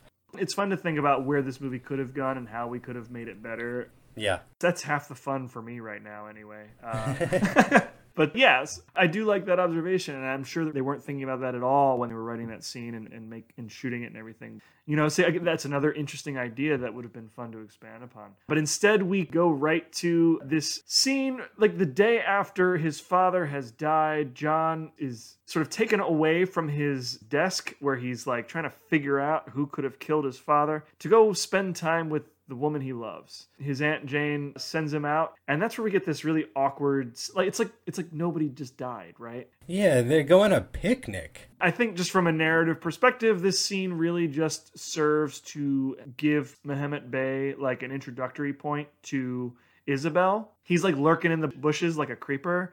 Dude is lurking everywhere. This whole movie Always. is like the he's like the invisible man because like the the scene will like for real like the scene will end and the camera will sort of like pan over and he'll have been standing there the whole time. He, he's like Drax, right? Like you can't see him if he's not moving. It's Right, crazy. right, right. The only reason for this scene to exist is so that he can see her for the first time, and now he is like maybe tempted to leave his path, right, as this this like agent of vengeance. Maybe he even he has this whole thing where he's like, "Give me the strength to resist temptation," Yeah. and he's like looking right at her. At about halfway through the 29 minute mark, we get the first mention of Babe. I could not believe that this character was going to show back up after this. I mean, they killed off Steve. Why would they bring in Babe? I thought the idea was to like wipe the slate clean, but we're not done doing that yet. Not yet. And so Babe has heard the news about Steve in a, like within 24 hours and has decided to take a train to town and John has made arrangements to go meet him at the at the train station. And now we're on night 2. There's another wolf howling, of course. I think um, it feels like almost every night they have that shot of the of the dog howling at the moon. And so Mehmet Bey resurrects Kharis once again to head back to the Banning house to kill his next victim. And I think the the next scene is old Babe getting picked up from wherever he came from, the train station. Yeah, it's it's not clear if it's a train station or a bus stop. I'm not totally sure. I would assume it's probably train. And this is where we get this brand new babe who's got the glasses and the hat. You're right. He he does kind of look like the guy, the, the Monopoly dude, right? Yeah, he's a total aristocrat now. Like I couldn't believe this was the same character, which is why I couldn't believe it was the same actor. But like, great job, Wallace Ford. You fooled me. You, you fooled me good, but this isn't the first time someone in these Universal movies fooled me good either, because uh, you know there's been actors who have been in several of these films playing drastically different roles as we've been watching them and stuff. So like, I don't know why I was so surprised. Like I'm a little bit bummed that the comedy is gone. Like he's kind of playing a different version of himself. But as I'm thinking about it, like maybe whatever money they got from bringing Ananka back from Egypt, he took that, invested it really well, and has just been like enjoying being part of the rich man's club. And so maybe maybe that changed who he was fundamentally in some way. He like learned manners. I mean that that experience must have changed him like fundamentally right from the last movie like from the from the inside out completely. And we don't know anything about any of his time since the last movie. So like he could have had kids and a wife and all this kind of stuff and like lost a fortune gained a fortune all this you know? And he feels like such a different character. But like what i like about that is that feels real you know? Because like some people Yeah. do change that much in real life. And it's kind of rare to get an opportunity to express that in a movie like this where like the last time we saw him as a young man and he was one way and now he's an older man uh, and he's like completely different person. And it's like very interesting. It's almost like you know the new season of cobra kai where you see terry silver and you're just like how could he have changed so drastically? And like how is he gonna go back to being a bad guy again? And it's just like well you know it's been a lifetime. Um, so i kind of like that And this is one of those instances where the 30 year time jump does work for me. If they had tried to do something similar and have it be set maybe a year or two after the, the last movie, Babe would still be kind of in comedy mode. And that sort of a transition would be harder to make this sort of leap, like this character transition, make sense if it was that, that close together. But 30 years, that gives Babe plenty of time to change and evolve and mature as a, as a character. So, as much as that 30 year difference doesn't make sense to me, this is one of those moments where I do think that it's to the benefit of something, you know, and in this case, it's Babe. Which is insane that it would be like this character, maybe like the guy I disliked the most in the last movie. I was like, man, he's like, he's too funny or what have you, but like ends up being like the one guy that actually they explore that whole premise with, right? This is like the only element of the whole movie that explores like the 30 years later idea aside from Yeah. aside from Steve having a son, but like there's Right. nothing else there. Yeah, and, and he turns Babe into a character that I really like in this story. I think this is a better use of this character than in the previous one, where he was basically uh, a low rent Lou Costello. Right. He has legitimate purpose here, and I think if they had pursued that, where you know he's telling the story, you know, at this point of the movie, you know, kind of recap what happened last time, that would have been great. But as it stands, he is the sort of emotional crux of this movie. I never would have imagined that Babe from the Mummy's Hand would have amounted to this, but like I really enjoy Amir. Yeah, it's kind of amazing. And so John is sort of catching him up with what happened with Steve. And the second he mentions the gray dust on his neck, Babe has this realization. We don't get to see what's next because the movie cuts back to the Banning house and we're back at the kennel that we saw previously and the caretaker there. He's the next guy to witness this mummy walking through suburban Massachusetts. He fires off a couple rounds into it before passing out due to shock. he unloads on the mummy. Like he's got a shotgun and he's just Yep. blasting away and then he has like a heart attack or something, but I think later they just say he's like in shock and he won't come out of shock. And hearing those shots, Jane comes out of the house and right into the mummy's grasp. Couldn't believe they killed the sweet old lady. I should have known better because, you know, it was, you know, she died in Bride of Frankenstein. Not that this actress died, but like, like they're not above murdering, you know, kind old women. And I should have should have remembered that. So now, night two, we've got two Bannings dead. Babe is in town. The next scene, we learn that this like groundskeeper is in such a state of shock that he can't even speak. And then we get that first news headline montage: "Mysterious killer strikes again. Jane Banning, second victim. Witchcraft revived in New England? Question mark. Second fiend murder at Mapleton, Mass." And then a news clipping that mentions that Jim, a helper at the Banning home, was the only witness to the last Mapleton murder and is now in a hospital completely paralyzed and suffering from severe mental shock and will probably die without divulging the reason for his condition. And then we see the reporters flocking to town, and there's like every extra on the lot was called in this day and given a hat and a trench coat. There's so many people. The final headline Ace newsmen of country here to cover, in quotes, mystery. Town plays host to crime specialists. And I'm thinking on the third day, two people are dead, and suddenly a wave of reporters have descended upon Mapleton, Massachusetts. You're right. It's like every actor they've ever had who's played a newsman in a movie has been put in this in this scene. There's so many guys crowding up this like local tavern, I guess.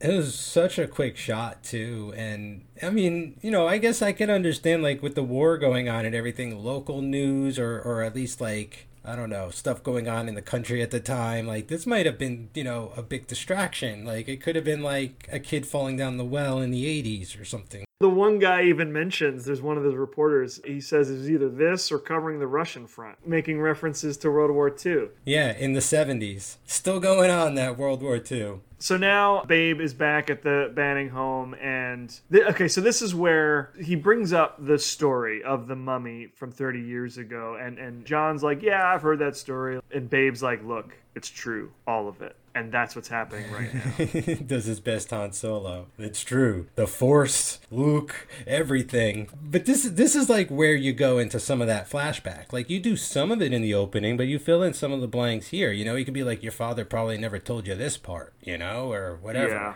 Right. But Babe's here to basically say that's what's going on. They could keep a mummy alive for 3,000 years. They could certainly figure out how to come over here and, and, and get vengeance. And But he insists that the dust that was on Steve's neck was, was mold from the mummy. Yeah, mummy mold. That's the new hashtag, mummy mold. And he warns John the curse is going to follow the Banning family. Somehow he knows, he suspects that no Banning is safe as long as this mummy walks around outside. Yeah, it leads me to believe that off screen the last 30 years, this guy's had a lot of sleepless nights. It almost feels like he knew one day this was coming, whereas, like, Steve just, you know, to him, it's just like a story he tells his kid at night or whatever. But, like, Babe doesn't see the humor in the world and after that, right? Like, Yeah. it, like, scared him straight. And yeah, and, and when John kind of doesn't take him seriously, he's he gets right up and he decides, all right, I'm gonna go talk to somebody else who hopefully will believe me. And so he goes straight over to the sheriff's office where he, he tells the sheriff and the coroner the exact same stuff. It's a 3,000 year old mummy brought back to life. The the gray dust was was mold from the mummy, so on and so forth. But nobody nobody believes Babe. And kind of at a loss, he decides he's gonna go grab a drink at the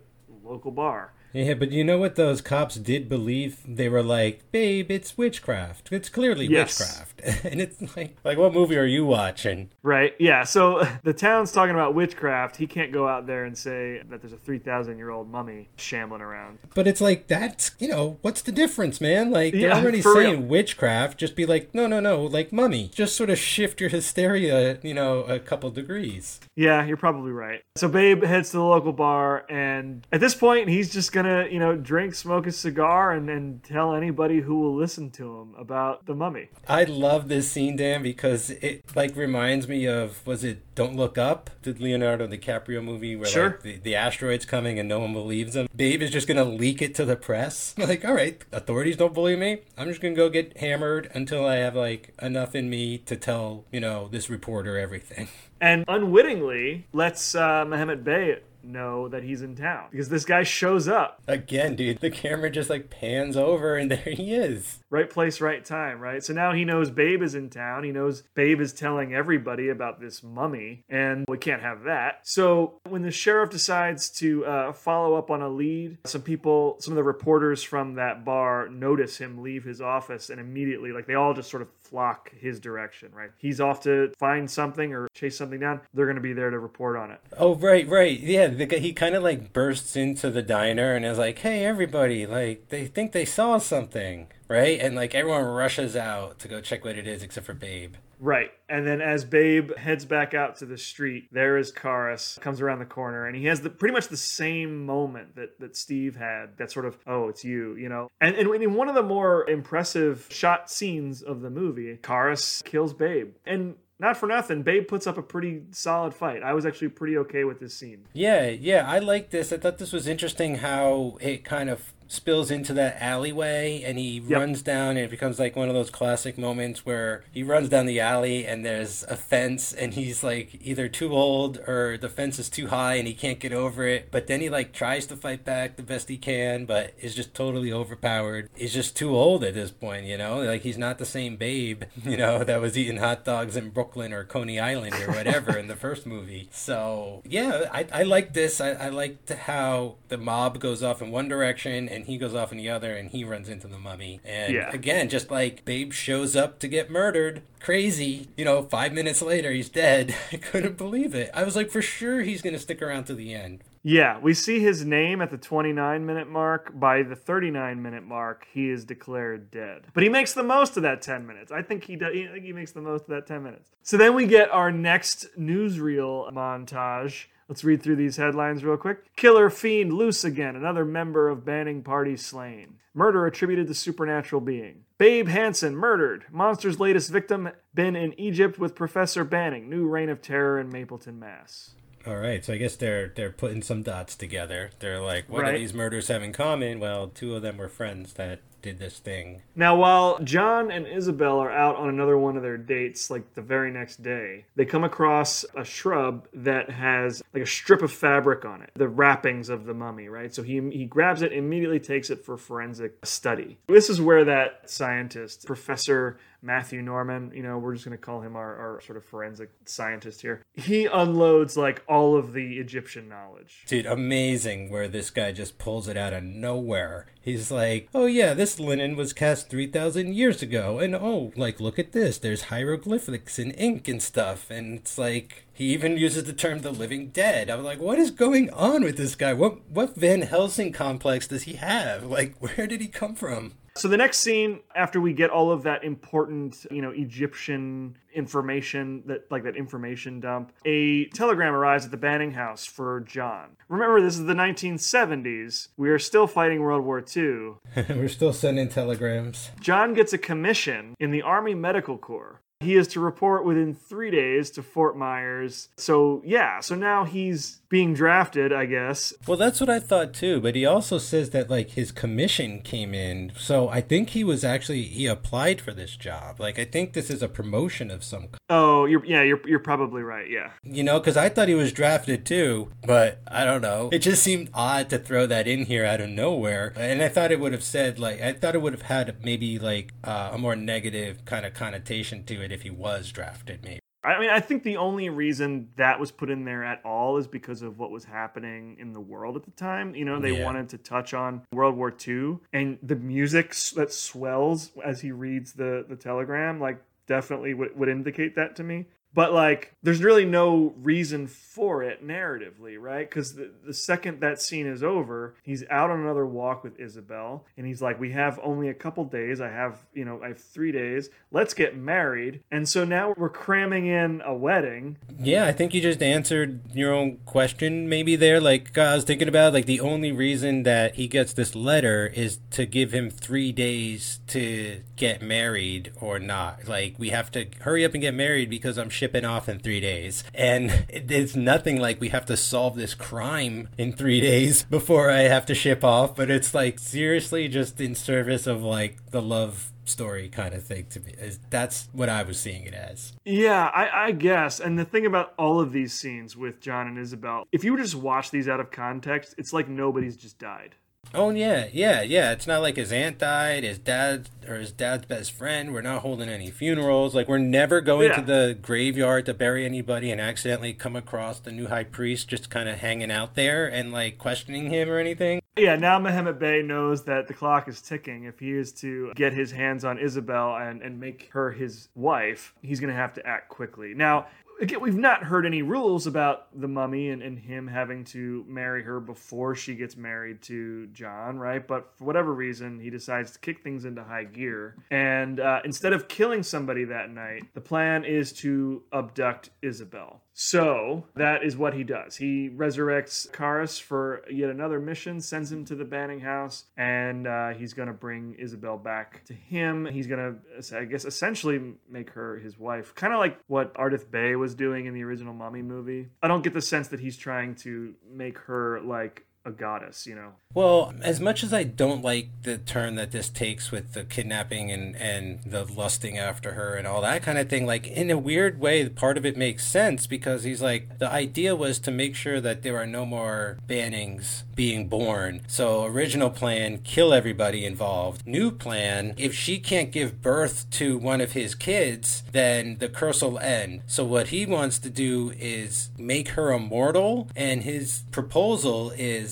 be immortal with me and we can control this mummy forever and like do whatever we want. Is that kind of what's what what's going on here? I mean, that would make sense because that's very similar to what George Zucco was trying to do at the end of the Mummy's Hand, if you recall. So I think they're just they're just recycling that plot thread a little bit. I can't really think of any other twist or turn to throw in here. Like I said earlier, the thing to do now would have the mummy turn against him for disobeying the plan and like, you know, altering the plan and not doing what they set out to do. Then the mummy's gonna unleashed and he's like not bound and you know, maybe he drinks his own tanna leaf tea and stuff. So like that that would have been where to take it. So yeah, this is the moment where Kharis, when he's ordered to go kidnap Isabel, like almost resists, but he eventually uh, submits and heads out into the night to grab her. Those neighbors towards the beginning of the movie that when when Kharis walked past their window, they see him again or hear him, right? They, he, as he walks by, he spooks a horse and wakes them up again, which is kind of funny to see them again. Then, pretty effortlessly, he makes his way into the house. He climbs up the old side and makes out with her through the second floor window. And that's when the town, Mike, they are incensed. I guess the housekeeper witnessed Kharis taking uh, Isabel through the window, so they ha- they do have a witness in this case. So now we have like an angry mob loitering outside of the Banning house. The sheriff is like rallying the troops, and I love this because it's become such a cliche. Like I, I think I made a joke in a during a Frankenstein episode where it's almost like they have a shop where you can buy torches and pitchforks, and here the sheriff is like, grab a club, grab a torch, you know, like he's just got them all to supply to the crowd. Dan, I love this scene because I think of what you're saying. Like, it's such a cliche, and it feels like one of the few scenes where, like, it has that energy I was expecting of almost like farcical in a way, like, kind of like recognizing this is done all the time, but they still kind of play it out, and it has its own vibe to it. Like, it's so refreshing. Okay, first of all, again, so many people Okay, just a huge, like, folks, like, you do not understand, like, a huge mob of men standing in front of this house, okay? And then the guy stands up and is like, okay, here's the deal. There's a 3,000 year old mummy on the loose, all right? like, this guy here violated a tomb in Egypt. This girl here was kidnapped. All right, man, pass out the torches and the clubs. I was like, what? Pass out the torches? and then they cut back and everybody's got a torch in their hand. I'm like, you guys ready to go? Like, we're ready to go. I was in heaven. I was like, this is so great. This is what I wish the whole movie was, was was like this type of stuff, you know? Or or like if there was a scene with Babe acknowledging that like he used to be so much fun and filled with joy, but something Right, happened to him that like now he's this joyless old man. He's not like bitter or anything, but like you just get the sense that like he's depressed or something. Like maybe the only person that recognized that like his best friend just died. Right. This is what I wanted the whole movie. We're straight up in uh, in evil dies tonight mode, you know, like I wish somebody had said that, you know, evil dies tonight. But we do get we do get this older man. Okay, so the important thing about this scene ultimately is this guy who upon hearing that there's like a mummy reveals that he was recently chatting with the caretaker at the local cemetery and I guess I think he was looking for a plot for himself and,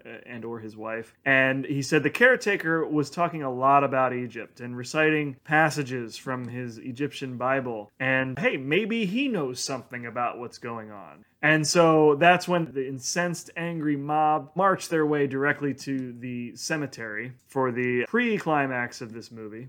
Yeah, we sort of start cutting back between the high priest and the mummy, like strapping Isabel down, and then cutting back to the mob getting closer and bigger and closer, and then cutting back to like the cemetery of the mummy and him doing a ceremony, and then cutting back to like footage from Frankenstein.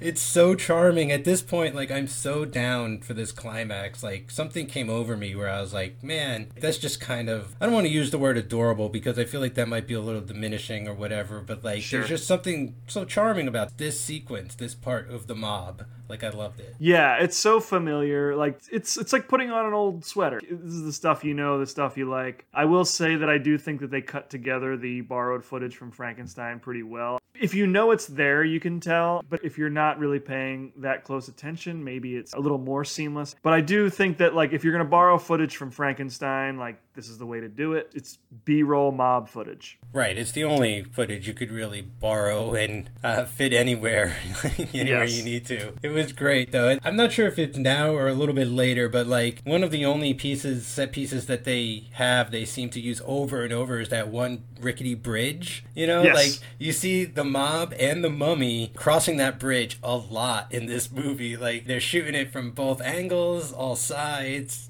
So, you know, it needed a little extra padding. production value. And so you're right. The movie cuts back and forth between the angry mob and what's going on at the cemetery. Mehmet Bey has basically tied Isabel down and is intending to marry her and make her a high priest of Karnak as he kills the rest of the of the Banning family uh, for desecrating the tomb of one of their um, princesses. And she does not much more than than faint on the spot, unfortunately. And then as everybody reaches the cemetery, Mehmet Bey orders Kharis to take Isabel to a safe location while he deals with these fools, heads out through like a back door and confronts the mob armed with a small pistol.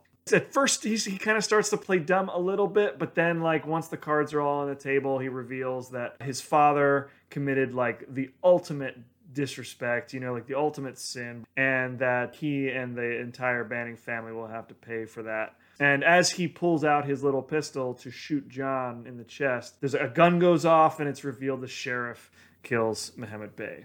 A little predictable. I think I said before I would have liked to have seen the mummy turn on him instead. Yeah, the mummy turning on him, number one. Number two, some kind of rumble or fist fight or something. Something. Like I did I didn't think he was just gonna walk out there strapped with a gun and like propose to shoot him point blank. Like he walks out right in front of him, surrounded by everybody when he's talking to him and then and he like pulls out that gun. Uh, I was a little surprised about all that and I was I was very surprised that they pan over and it was the sheriff be- Just because throughout the movie, like they're always waking him up, he's in bed, like he's really not concerned. Like I just didn't get this sense that he was ever sort of fully on board with all of this to begin with. But hey, it's a very awkwardly staged little sequence. I Yeah. that. I, would have preferred something where there's like some sort of physical altercation or something, but like this is so neat. No one even gets their hair mussed. He's dead, and, and then we just moving on. Moving on to the House of Fire. We're shambling to our fiery conclusion here.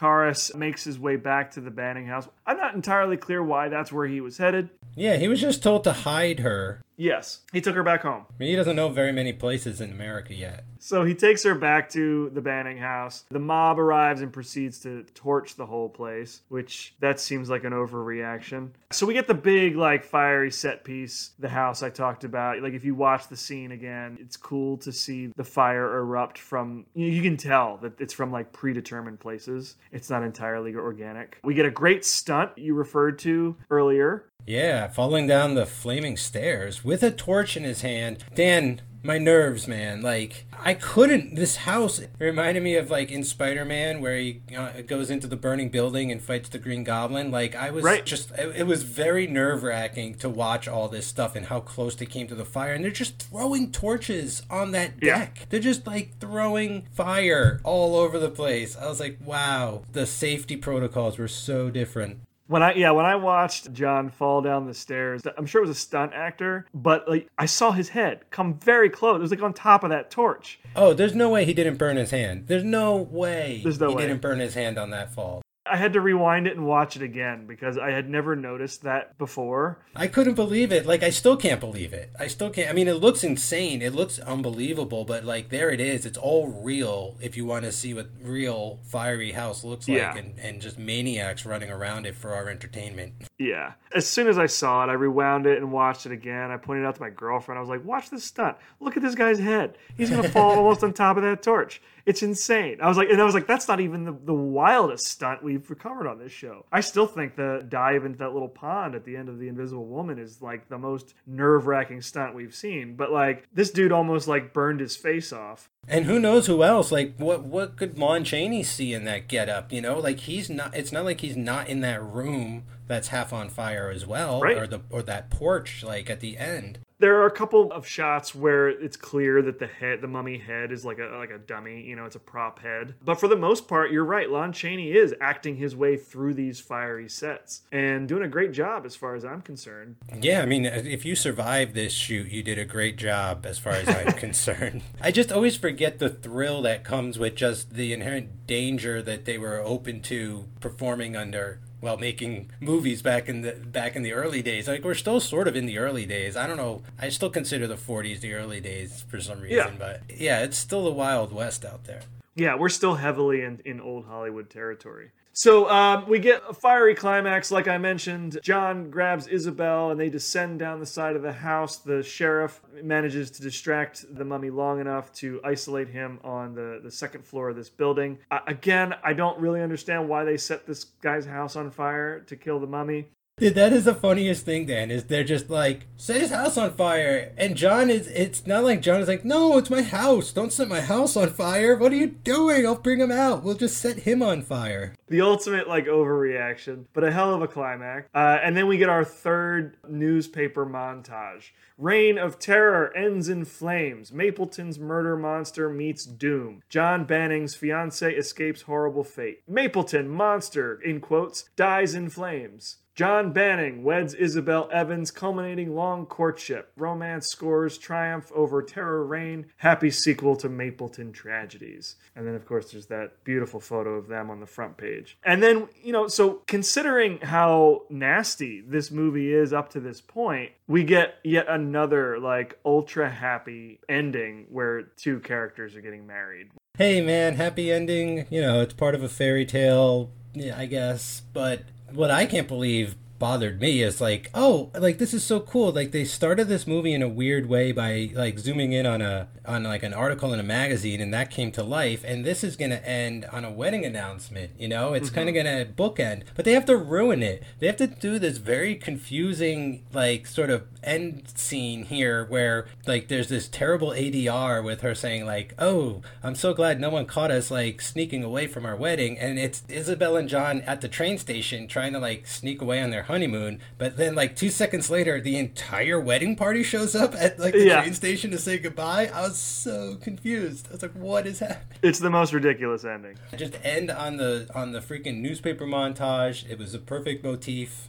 It's been a while since I've seen The Mummy's Ghost. I know it does continue the Kharis story, but I think this is the end of the banning sort of thread of that. I, I'm sure they had not necessarily planned when they made this to make a, another Kharis movie, but I kind of wish they had had that in mind so that they could end this one on a sort of somber note, you know, kind of like a, an Empire Strikes Back kind of thing, where, you know, that middle movie is the downer movie, and then they can have like a triumphant third act. But I, I don't believe they do. I mean, we'll get there eventually, but Ever since the beginning, it almost seems like they've never really planned ahead. Because I feel like we would have gotten a shot at the end of one of these movies of a hand coming out of the ground right before the credits. You know, like Oh, whether it yeah. be the mummy or the Frankenstein or somebody, like, I'm shocked we have not seen like that at the end of a movie yet. Yeah, no, I, I agree. I, w- I would have I would have loved to have seen something like that, but they just weren't thinking about the next one at that point, you know. Uh, and actually, you know what? I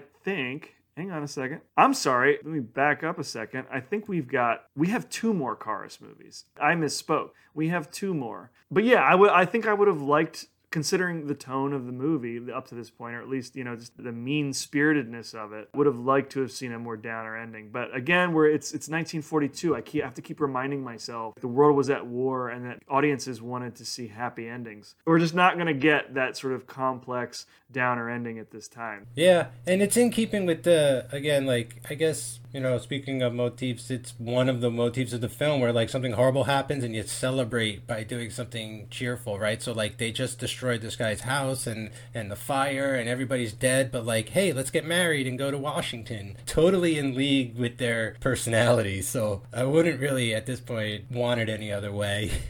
Yeah. Yeah, fair enough. I think that's it. I mean, that's the end of the movie. I think it's a good place to wrap up. Is there anything you'd like to add before we go? Yeah, I mean, you know, as much as this movie has like a lot of problems, it also has some good things going for it. I wouldn't write it off completely, you know, like um Yeah. I'm not entirely happy with it. Like it's very short and there's a lot of reused footage. So so it's like an episode of the Mummy TV show or something. It feels almost like that. It feels like a Twilight Zone at times, which is cool. And that's what I do like about it is like there are moments here that I think are genuinely good, cool ideas that are executed well. There's just more that aren't, and that's the main issue here. But definitely the character of Babe, loved what they did with that. Love this whole like body count. Love the idea of just like indiscriminately just like taking out anybody. You know what I'm saying? Like the mummy doesn't Yeah. care about your age or any like it's weird how how many like elderly people like bite it in this movie. Like I wonder if that's saying something too about young people taking over society and stuff. Fears of that creeping in post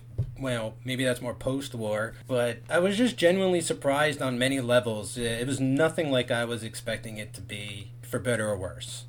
I mean, I agree with you for sure that there's a lot of really cool stuff, and and I wish, I almost wish, like this might be a rare instance here where I want like another 20 minutes, Yeah, yeah. not to keep everything and make room for it, but to like take the good stuff and expand on that, because I think that there are some cool ideas in here, and there's definitely a good movie in here, but not everything is necessary. So take out some things, expand on the good stuff, you know, bulk it up another 20 minutes, and I think you got a really solid and and maybe scary mummy movie.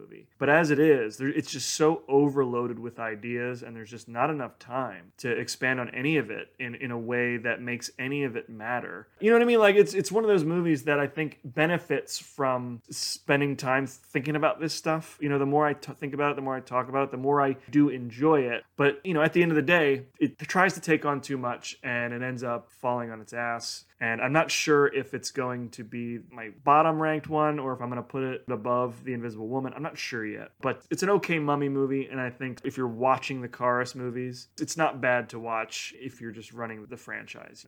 Yeah, yeah. I guess on a final note, what I was expecting that I still want is the Mummy in the City, okay? Like Mummy Loose in New York, that kind of stuff. Not Night at the Museum, but, but like, you know, uh, Mummy in the City. And then what I'd also thought would have been cool this time around is if the mummy was the Princess Ananka, like if it was a woman mummy mm. kind of situation thing and wasn't controlled by anybody necessarily, but like I, w- I would like to see that too in the future as well. Like I know we might not get it universal style, but you know, I'm just saying in, down the line someday that would be kind of nice to see too. Yeah, well, I mean, assuming we get that far, we will get to the most recent mummy, which had a, a female mummy. Oh yeah, yeah. As far as I know, I, I mean, I can't think of any other female mummy movies, but um, I hope we can find some more. With that, I think it's time for us to head back down to our tomb, but we will be back on Friday, February 25th for our first ever monster mashup as Bela Lugosi squares off against Lon Chaney Jr. That's right, we're going to be talking about Frankenstein meets the Wolfman. Awesome. So looking forward to this. Get the popcorn ready, and maybe we will get a little little bell to ring before they uh, before they square off. It's the Universal Monsters Multiverse of Madness is about to begin. In the meantime, you can follow us on Twitter at Monster Made Pod, on Instagram and Facebook at The Monsters That Made Us, and you can email us at The Monsters That Made Us at gmail.com. You can follow me on Twitter at Dan Colon. Mike, where can listeners find you? You can follow me on Twitter at, at the underscore Mikester, and then you can hear all the other shows I'm on at cageclub.me, facebook.com slash cageclub, or at cageclubpod on Twitter and Instagram. If you enjoyed this episode and you want to become a Patreon supporter, you can do so at patreon.com slash the monsters that made us. You can also support the show by giving us a five-star rating and review on iTunes. And we can't forget about our t-shirts on TeePublic. You can find the link for those in our aforementioned Twitter and Instagram bios. For all other things Cage Club related, just head on over to cageclub.me. That's cageclub.me. Stay spooky, everybody.